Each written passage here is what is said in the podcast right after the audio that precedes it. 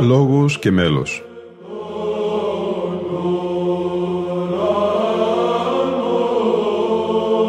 Προσεγγίσεις στη μυσταγωγία της ψαλτικής τέχνης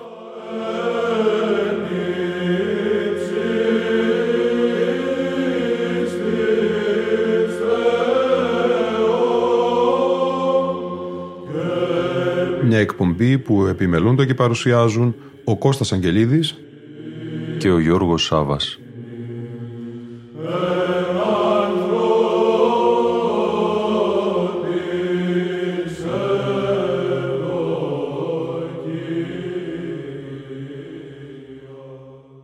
Αγαπητοί φίλοι ακροατές και φίλος ακροάτρης, αφιερωμένοι στη μνήμη του πρωτοψάλτη Αθανάσιου Βουρλή θα είναι η σημερινή μας εκπομπή. Καθολικής πρώτης επιστολής Ιωάννου το ανάγνωσμα. Πρόσκομεν σοφία πρόσκομεν Αγαπητοί, εάν η καρδία ημών μη καταγινώσει ημών παρησίαν έχομεν προς τον Θεόν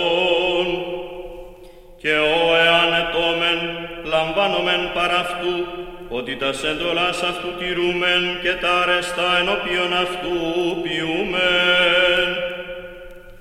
Και αυτή εστιν η εντολή αυτού, είναι απίστευμεν το ονόματι του Ιού αυτού Ιησού Χριστού και αγαπόμεν αλλήλους, καθώς έδωκεν ημίν εντολήν και ο τηρώντας εντολάς αυτού εν αυτό μένει, και αυτός εν αυτό, και εν τούτο γινώσκομεν ότι μένει εν ημίν, εκ του πνεύματος σου έδωκεν ημίν. Αγαπητοί, μη παντή πνεύματι πιστεύετε, αλλά δοκιμάζετε τα πνεύματα ή εκ του Θεού εστίν, ότι πολλοί ψευδοπροφήτε εξελιλήθασιν εις τον κόσμο. Εν τούτο γινώσκεται το Πνεύμα του Θεού, παν πνεύμα ομολογεί Ιησούν Χριστόν εν σαρκή ελιληθώτα, εκ του Θεού εστί.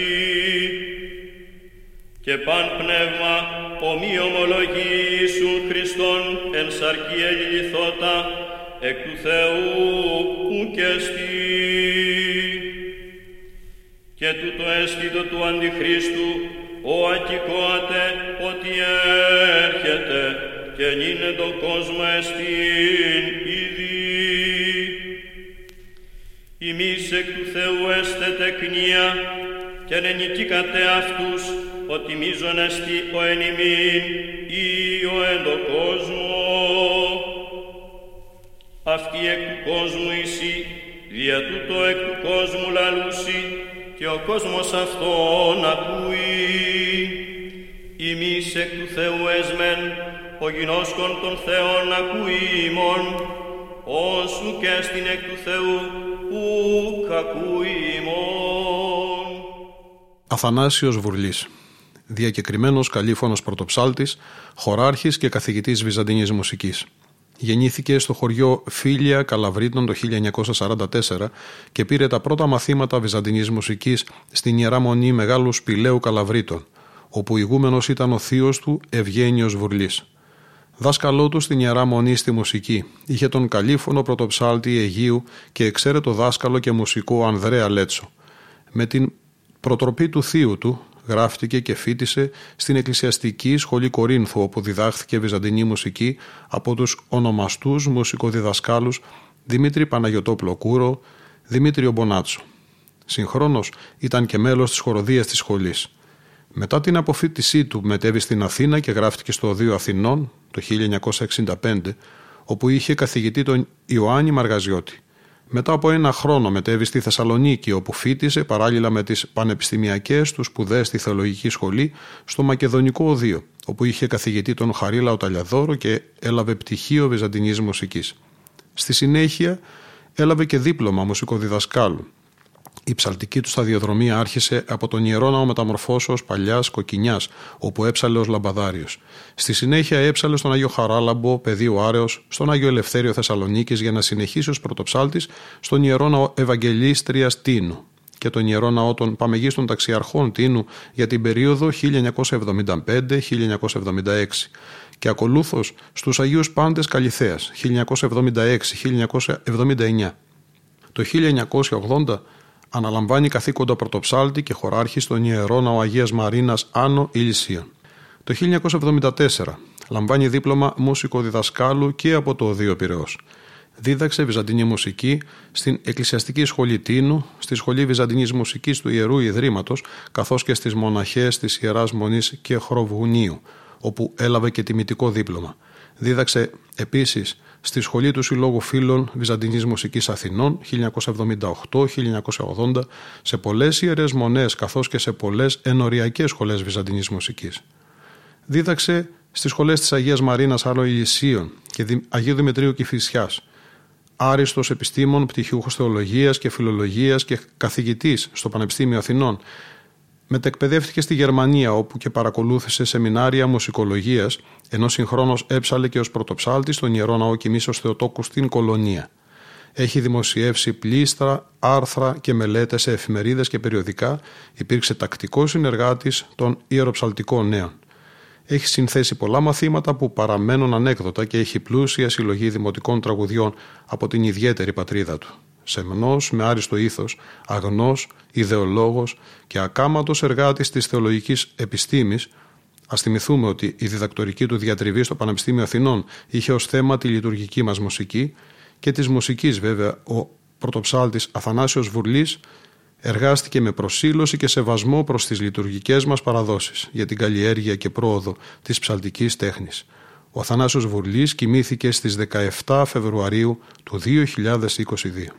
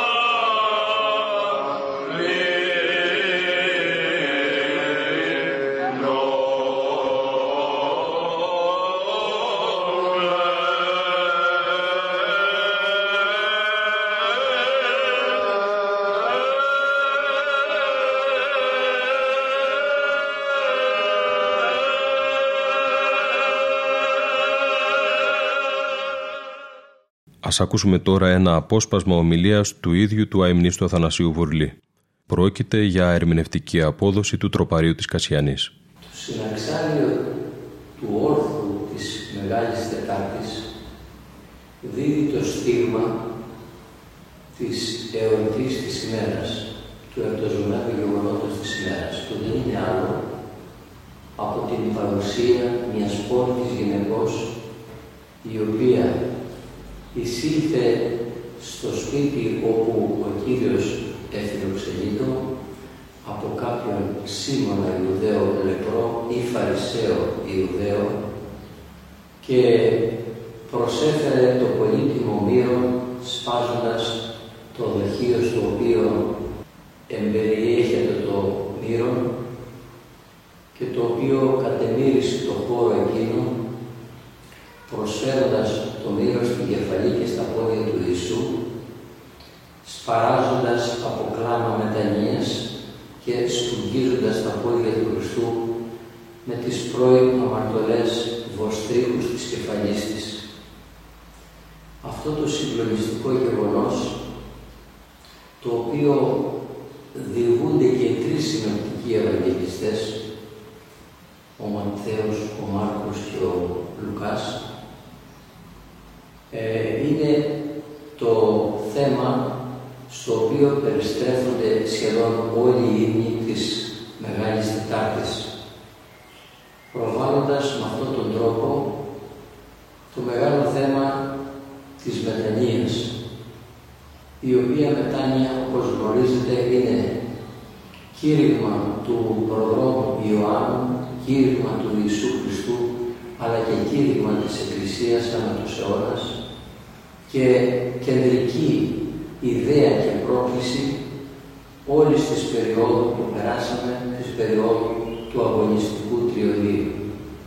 Με επιστέγασμα αυτού του πνεύματος του αγωνιστικού και του πνεύματος προκλήσεως και προσκλήσεως για την μετάνοια, το γεγονός αυτό το οποίο προβάλλει η Εκκλησία τη Μεγάλη Τετάρτη.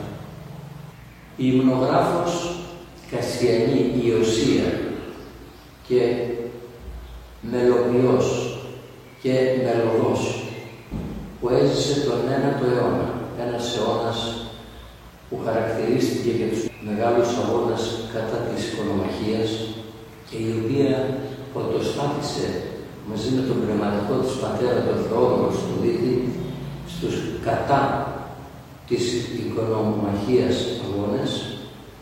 Είναι εκείνη η οποία έγραψε ένα πολύ ωραίο τροπάριο δοξαστικό, το λέμε στην υμνογραφική ορολογία, το οποίο ψάλεται στην τελευταία ενότητα του όρθου της Μεγάλης Τετάρτης. Να σημειωθεί ότι εδώ στον κόσμο η ακολουθία αυτή ψάλεται τη Μεγάλη Τρίτη το βράδυ. Η Αγία λοιπόν Κασιανή συνδυάζοντας δύο δεδικά γεγονότα.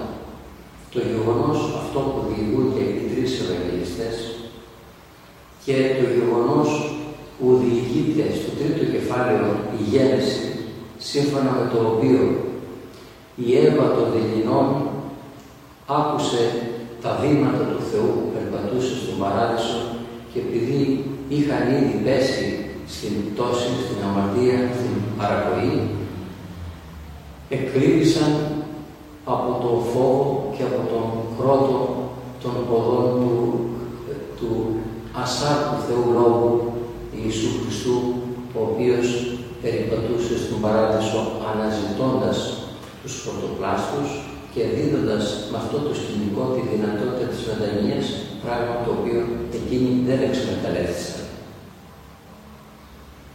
Συνδυάζοντας αυτά τα δύο γεγονότα, η Αγία Χριστιανή, με λόγο βαθύ θεολογικό και βαθιστόχαστο, με λόγο ποιητικό μεγάλης αξίας, τόσο που ο μεγάλος Βυζαντινός ερευνητής Κουρμπάχια, αλλά και ο δικός μας ο καθηγητής της Πατρολογίας του Πανεπιστήμιου Ήμιστος Παναγιώτης Χρήστου εξήμνησαν ε, και το ποιητικό έργο αλλά και την καλλιέργεια της γλώσσης και και τη θεωρητική της κατάρτιση και την μουσική της κατάρτιση. Ο Μένου Κουρμπάχερ την εκθιάζει ως μία από τις μεγαλύτερες βυζαντινές συνομογράφους και ποιήτριες. Ο δε Χρήστου λέγει ότι χάνοντας τη βασιλεία από το περιστατικό που έγινε με τον αυτοκράτορα Θεόφιλο, κέρδισε η υμνογραφία μια δική της βασίλισσα. Το κύριο θέμα λοιπόν του τροπαρίου αυτού, το οποίο όπως είπαμε ψάλεται στο τέλος της ακολουθίας του όρθου της Μεγάλης Τετάρτης, ε, αναφέρεται κατά κύριο λόγο στη μετάνοια της γυναικός, της πόρνης γυναικός, αλλά και μέσω του όλου περιεχομένου η Αγία Κασιανή προβάλλει κυρίως τη χριστολογική της σκέψη δεδομένου ότι ήταν επηρεασμένη από τους αγώνες της κατά της οικονομαχίας. Πρέπει να γνωρίσουμε ως χριστιανοί ότι η όλη πάλι της Ορθοδόξου Εκκλησίας κατά των οικονομάκων δεν ήταν μία αντιπαλότητα φαινομενική, αλλά πολύ βαθιά ουσιαστική και δογματική. Γιατί η, ε, η άρνηση εξοικονήσεως του προσώπου του Ιησού Χριστού σήμαινε την έμεση άρνηση της αρκώσεως του Ιησού Χριστού. Πράγμα το οποίο αποτελεί θεμελιώδες χριστολογικό δόγμα της Εκκλησίας μας. Εάν αρνηθούμε τη σάρκωση του Χριστού, τότε γκρεμίστηκε όλο το σωτερεολογικό έργο του Ιησού Χριστού και όλες οι φάσεις τις οποίες τα Ιερά Ευαγγέλια μας διηγούνται για το πρόσωπο του Ιησού Χριστού και το σωτηριολογικό του έργο. Ας τον ακούσουμε τώρα ψάλλοντα να ερμηνεύει το τροπάριο της Κασιανής σε ήχο πλάγιου Τετάρτου.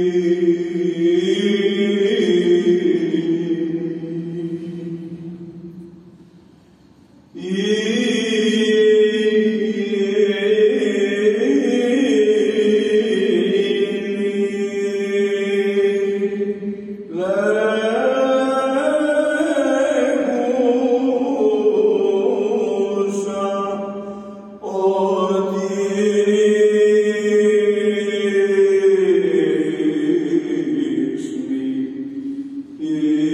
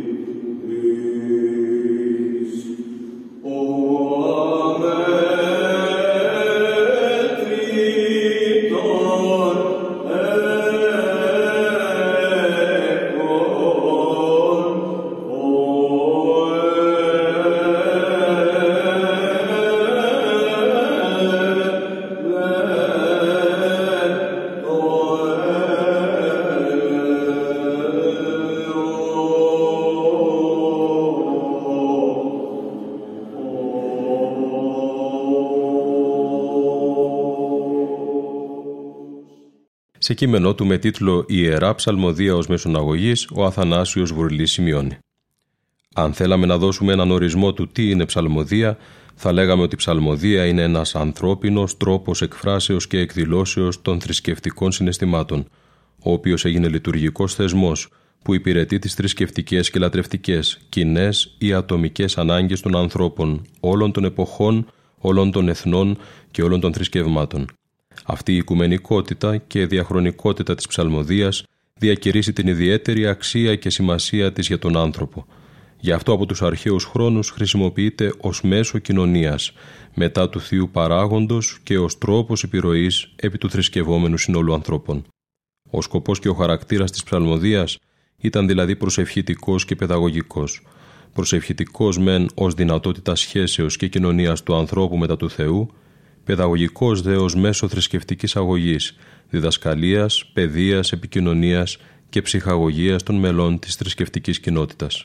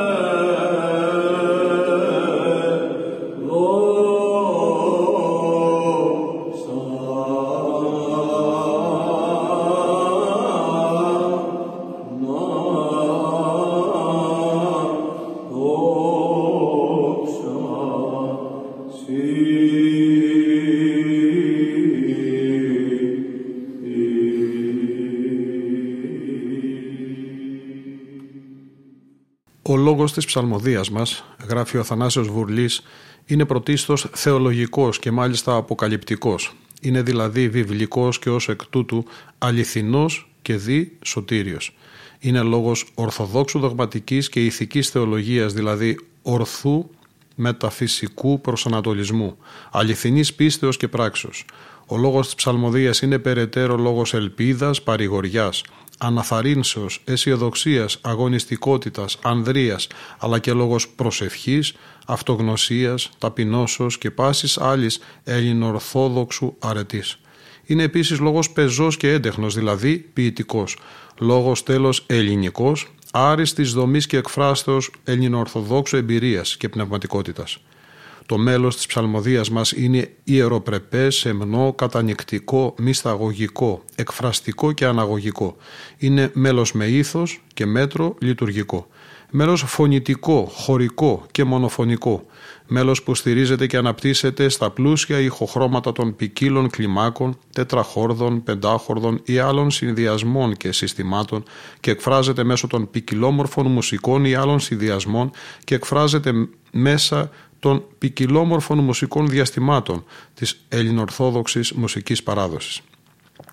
Είναι επίσης μέλος που συνοδεύει, ενδύει, υποστηρίζει, τονίζει και ερμηνεύει το λόγο σε άρεκτη σχέση. Είναι τέλος μέλος με δυνατότητες επιτυχούς εκφράσεως του ιδιαιτέρου συναισθηματικού κόσμου της ελληνοορθοδόξου πίστεως, ανταποκρινόμενο απολύτως στην ψυχοσύνθεσή του. Για όλα τα ανατέρω γράφει ο Αθανάσιος Βουρλής χαρακτηρίζεται ως πολύτιμη λειτουργική μουσική κληρονομιά της Εκκλησίας μας, δοκιμασμένης και διαχρονικής αξίας. Lord.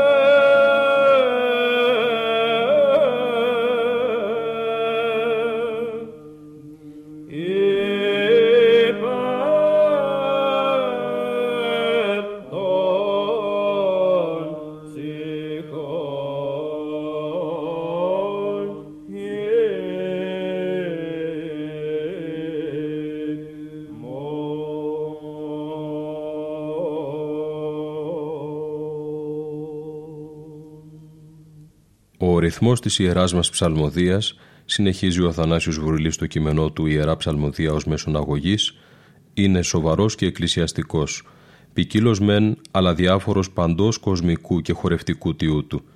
Είναι ρυθμός αναπαύσεως και ηρεμίας, κινήσεως και πορείας, ρυθμός με ήθος συσταλτικό, διασταλτικό και ησυχαστικό ή σύνθετο και σύμικτο, ρυθμός προσευχής και εγρηγόρσεως, ρυθμός που δεν κοιμίζει αλλά και δεν εξάπτει, δεν εξαγριώνει, δεν εκστασιάζει και δεν ασχημονεί. Αντιθέτως, είναι ρυθμός που σοφρονίζει και ηρεμεί. Με αυτές τις προαναφερθήσεις ιδιαιτερότητες στο λόγο, το μέλος και το ρυθμό, η Ιερά Ψαλμοδία της Ορθοδόξου Εκκλησίας μας όχι μόνο πληρεί τις προϋποθέσεις αρίστης λειτουργικής ανταποκρίσεως, αλλά συγχρόνως προσφέρει πολλές δυνατότητες που μπορούν να χρησιμοποιηθούν ως μέσα πολυμόρφου αγωγής, παιδείας, μαθήσεως, μορφώσεως, κοινωνικοποιήσεως και ψυχαγωγίας του ατόμου και του συνόλου.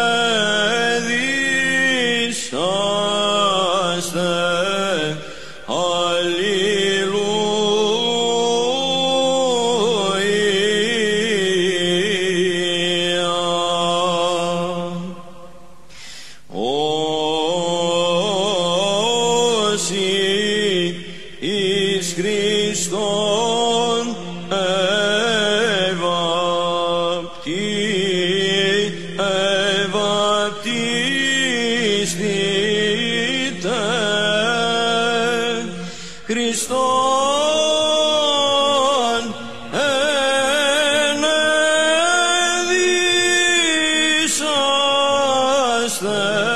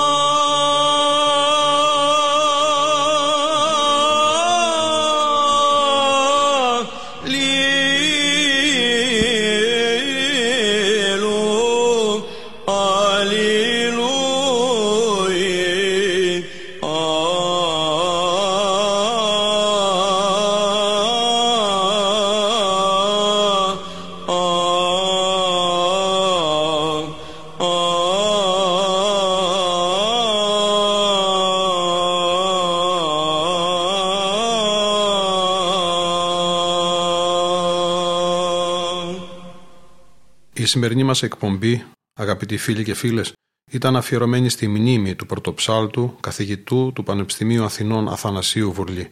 Ήταν η εκπομπή Λόγος και Μέλος που επιμελούνται και παρουσιάζουν ο Κώστας Αγγελίδης και ο Γιώργος Σάβας. Στον ήχο ήταν σήμερα μαζί μας η Λίνα Φονταρά.